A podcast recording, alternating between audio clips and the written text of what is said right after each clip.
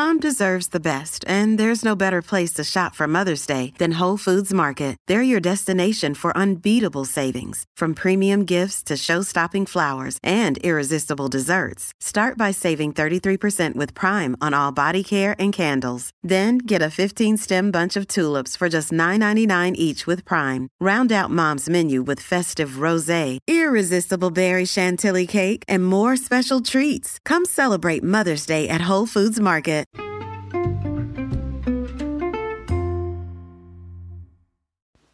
Hi, everybody, and welcome to the Dr. Psych Mom Show.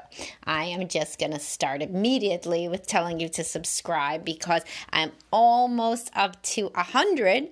So that's cool. Um, and uh, the more hundreds I get, the better it is for me.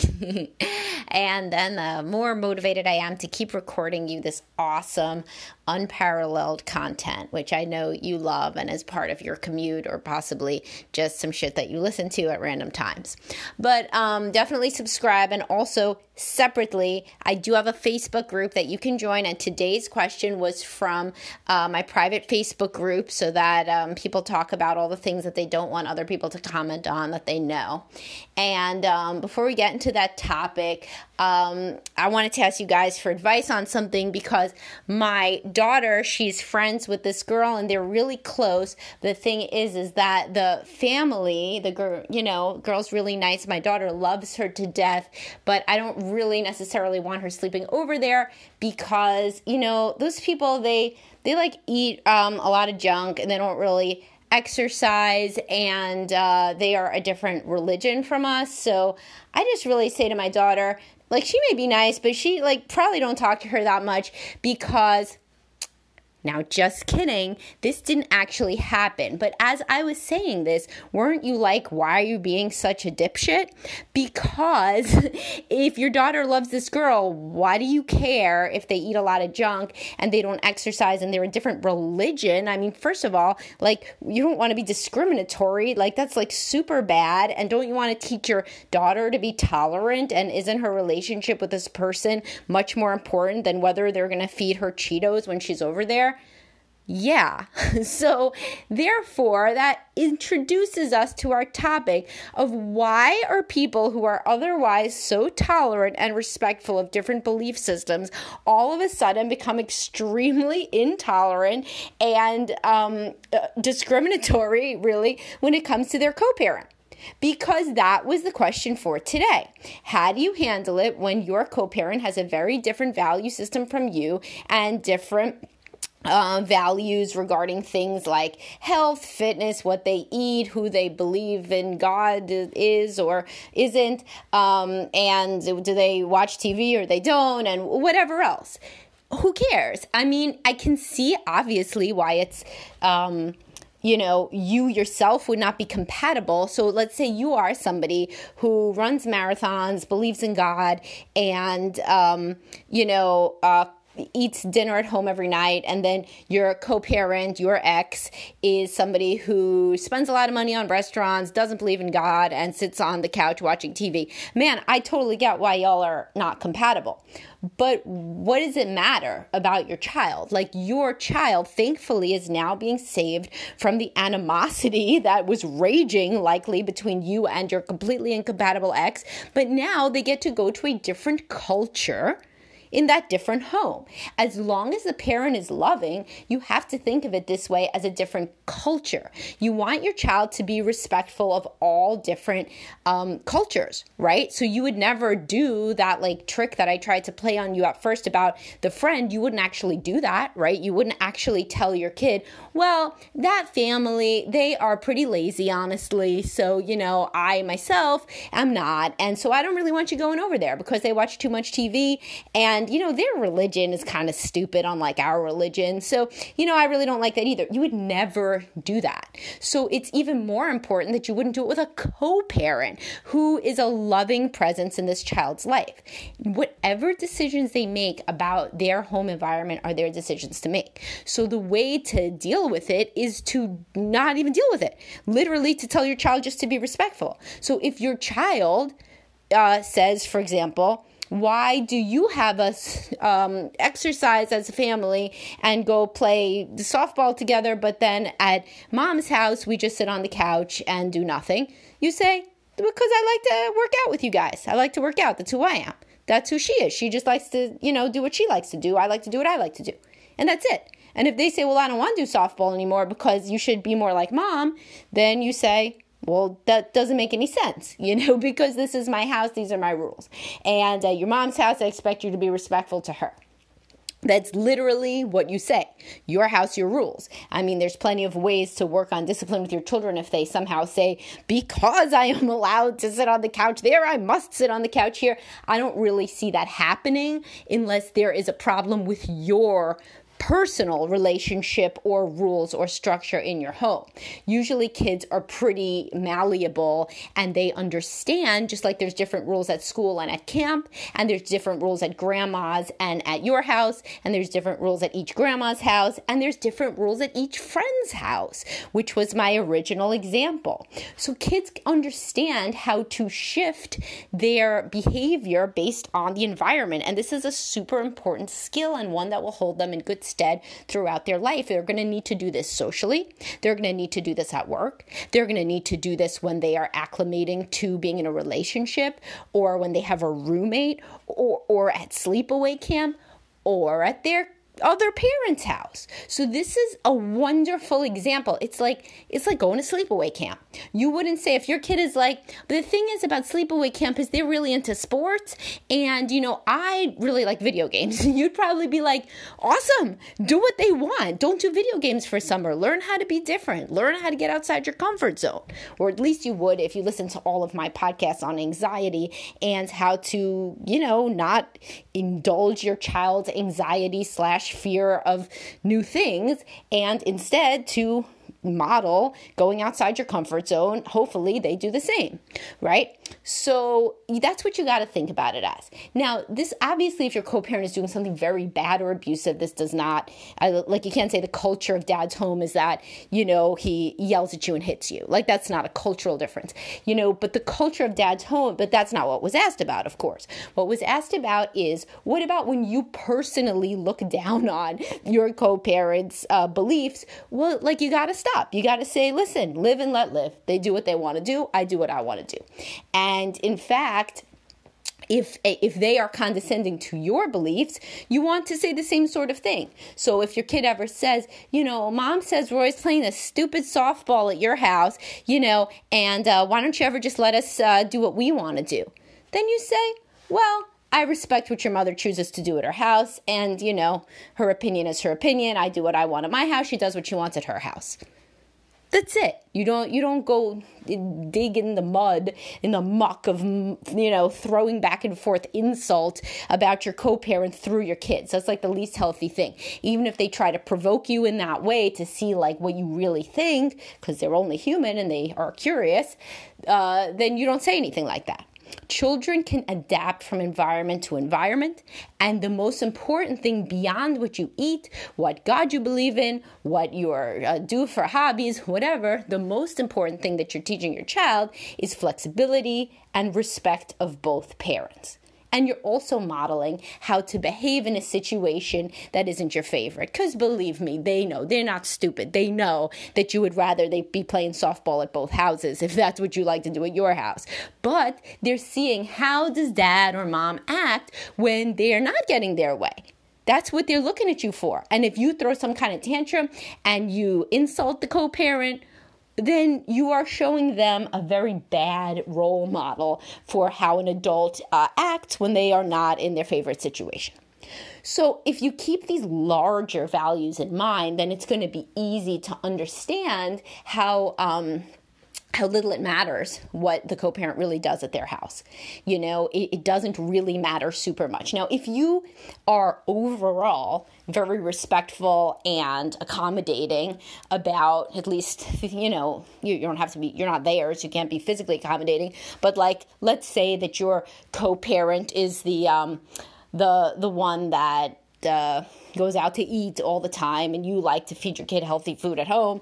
And the co-parent says hey can you um actually we got caught up and so could you just drop them here at uh, junk food r us where we're going to be having dinner instead of at my house? And you say sure no problem then you're chalking up a lot of good points in the bank. So then when something happens like that, maybe you really, really disagree with, it is possible if you have an amicable relationship built up on enough positive interactions that you may be able to say something. So, you know, if uh, something really bothers you super much about their lifestyle, like this usually save for the things that you think are physically hurting your kids. So, for example, you, you know, your kid is falling falling asleep in class and you think that's because your co-parent's keeping them up too late. Well, as long as you let enough other shit slide, then you, you know, about your various preferences about what your co-parent does with their life, then you may be able to say, hey, I heard that such and such happened at my house. I put them to sleep at uh, nine. Please try to do that. And you know what? Increasingly common are co parents who actually get along nowadays. This is, um, you know, it used to be, uh, obviously, it used to be that dads did not split co-parenting equally. And then there was a whole like disneyland dad phenomenon you know that happened more in the 80s and 90s and now it seems like dads when they do have split custody really do try to do um, not to just be the fun dad and to do more of the life activities. And they are increasingly in my experience working with couples and co-parenting they can increasingly give and receive feedback in a different sort of way. It's funny that as i said it i realize that most of the situations where this happens is usually what from what i see is that the dad can be a little bit more relaxed with bedtime and those kind of things but i'm sure that there's plenty of situations out there where the mom is the more lenient with bedtime and the kids are falling asleep after they're at her house too. I don't see as many of them but, you know, that could be for a million reasons, including who comes to see me and so forth. But either way, the point I'm making here is why don't you save your asks or any of um, anything that could ever be perceived as you trying to inflict your will on your co parent? Save that for real big problems if they're agnostic, as this person wrote in their question, which I, um, you know, excerpted in the description exactly what they wanted me to write this to do this podcast on. But so, for example, if you're agnostic and they believe in God, oh, who cares? you know, that's, and if your kids say, hey, why do you not believe in God and mommy believes in God? You say, oh, this is why I don't believe in God. And you present your argument, you know, and they say, well, then why doesn't mommy know that stuff? You say, no, there's a lot of very smart people who believe in God. And you leave it at that. Mommy believes what she believes. You should ask her. You know, it'd be an interesting conversation. Same thing if they're like, why do you play softball with me all the time? And at mommy's house, we sit on the couch people you know by the way kids don't usually create this kind of drama by like what they say you know most kids will not say that unless they hear you like saying oh, fucking sit on the couch fucking all day you know like under your breath quote under your breath but they really hear you which a lot of people can't stop themselves from doing work on that if you're one of those people but happens to the best of us. But anyhow, what you would say is, well, mommy likes to relax at home. She's different. There's people who like to exercise. I'm a person. Here's why I value exercise because for me, it regulates my mood. It puts me, you know, it keeps me in good shape, and I think it's physically good for our bodies. And they say, well, why doesn't mommy do that stuff then? You say, I don't know. Your mother makes her own decisions. Your mother likes to relax on the couch and watch TV. So, so what? People are different. This can always be your go to thing whenever a child tries to judge anybody for anything people are different and there's no good, no bad. Unless, of course, somebody is being like actively bad, you know, such as uh, abusive, neglectful. But we are again not talking about that, but a different value system. Now, think deeply about the things that really bother you because a lot of people then try to make, you know, a, a philosophical shortcut here so they don't have to think too deeply about uh, changing. And they say, no, no, no, no. But like, see, if they sit there on the couch all the time, that is bad for the kids. It's so bad for them because they don't get to exercise. And look at all these 15,000 articles I printed out here about the benefits of exercise for physical and mental health. Yeah, okay. But nobody is going to think it's neglectful or abusive for your kids to watch some more TV. If Child Protective Services came to your house, came to your wife's house, your ex wife's house, your ex husband's house, they would not say, immediately get these children packed up into the police car. They must be taken away because the television is on for too many hours. That just doesn't happen. So you have to actually think is the thing that I'm saying is so bad for the kids, are they actually being neglected or abused?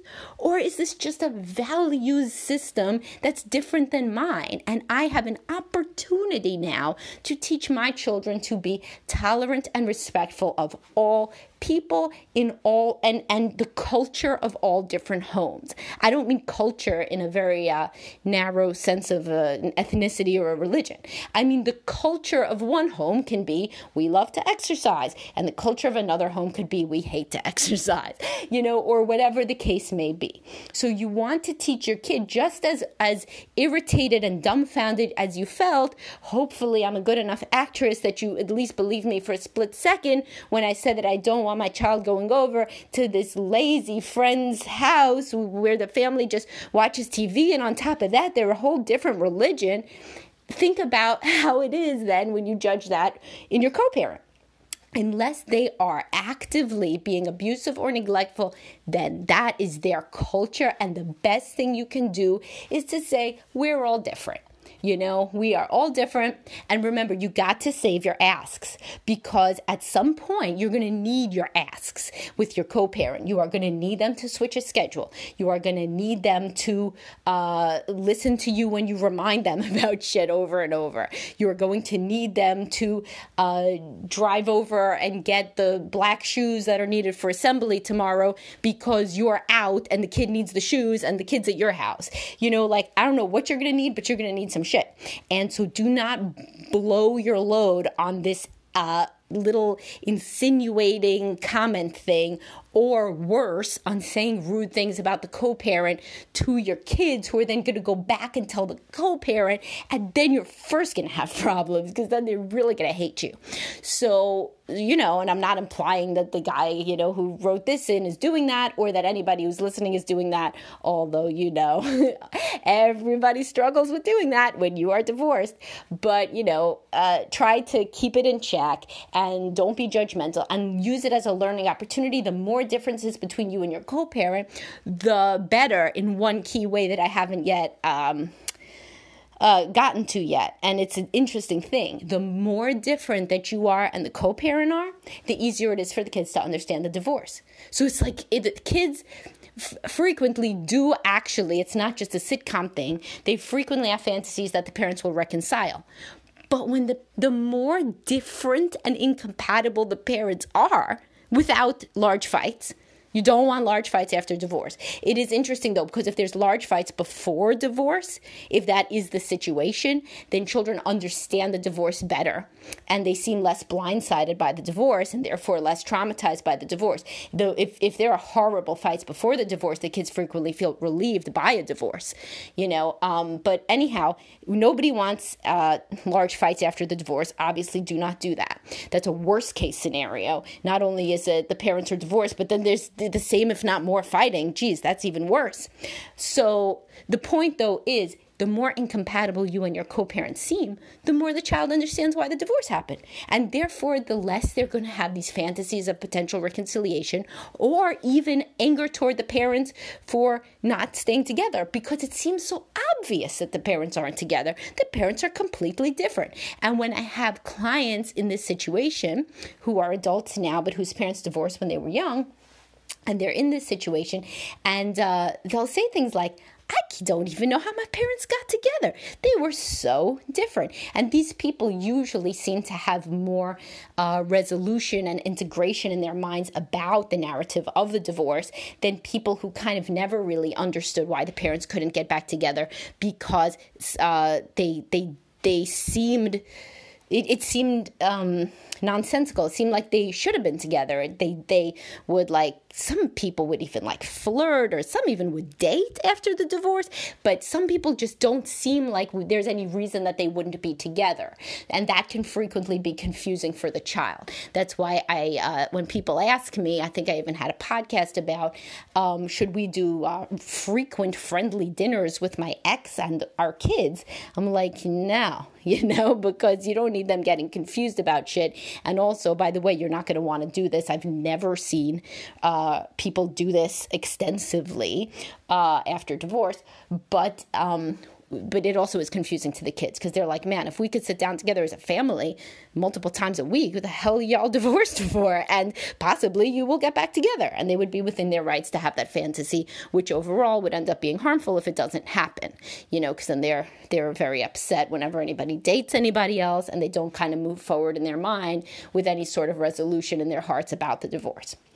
So, anyhow, you and your ex spouse having different value systems is not bad. It is an opportunity for you to teach tolerance and respect and for you to model the sort of behavior that you would want your child to show to others, both as a child and later as an adult, of understanding and respect and trying to just learn about differences. And that's that and hope that you enjoyed this episode. I hope it addressed the uh, issues that were written in about, and I will talk to everybody soon. Remember to subscribe if I am adding value to your commute or your laundry folding. Bye bye.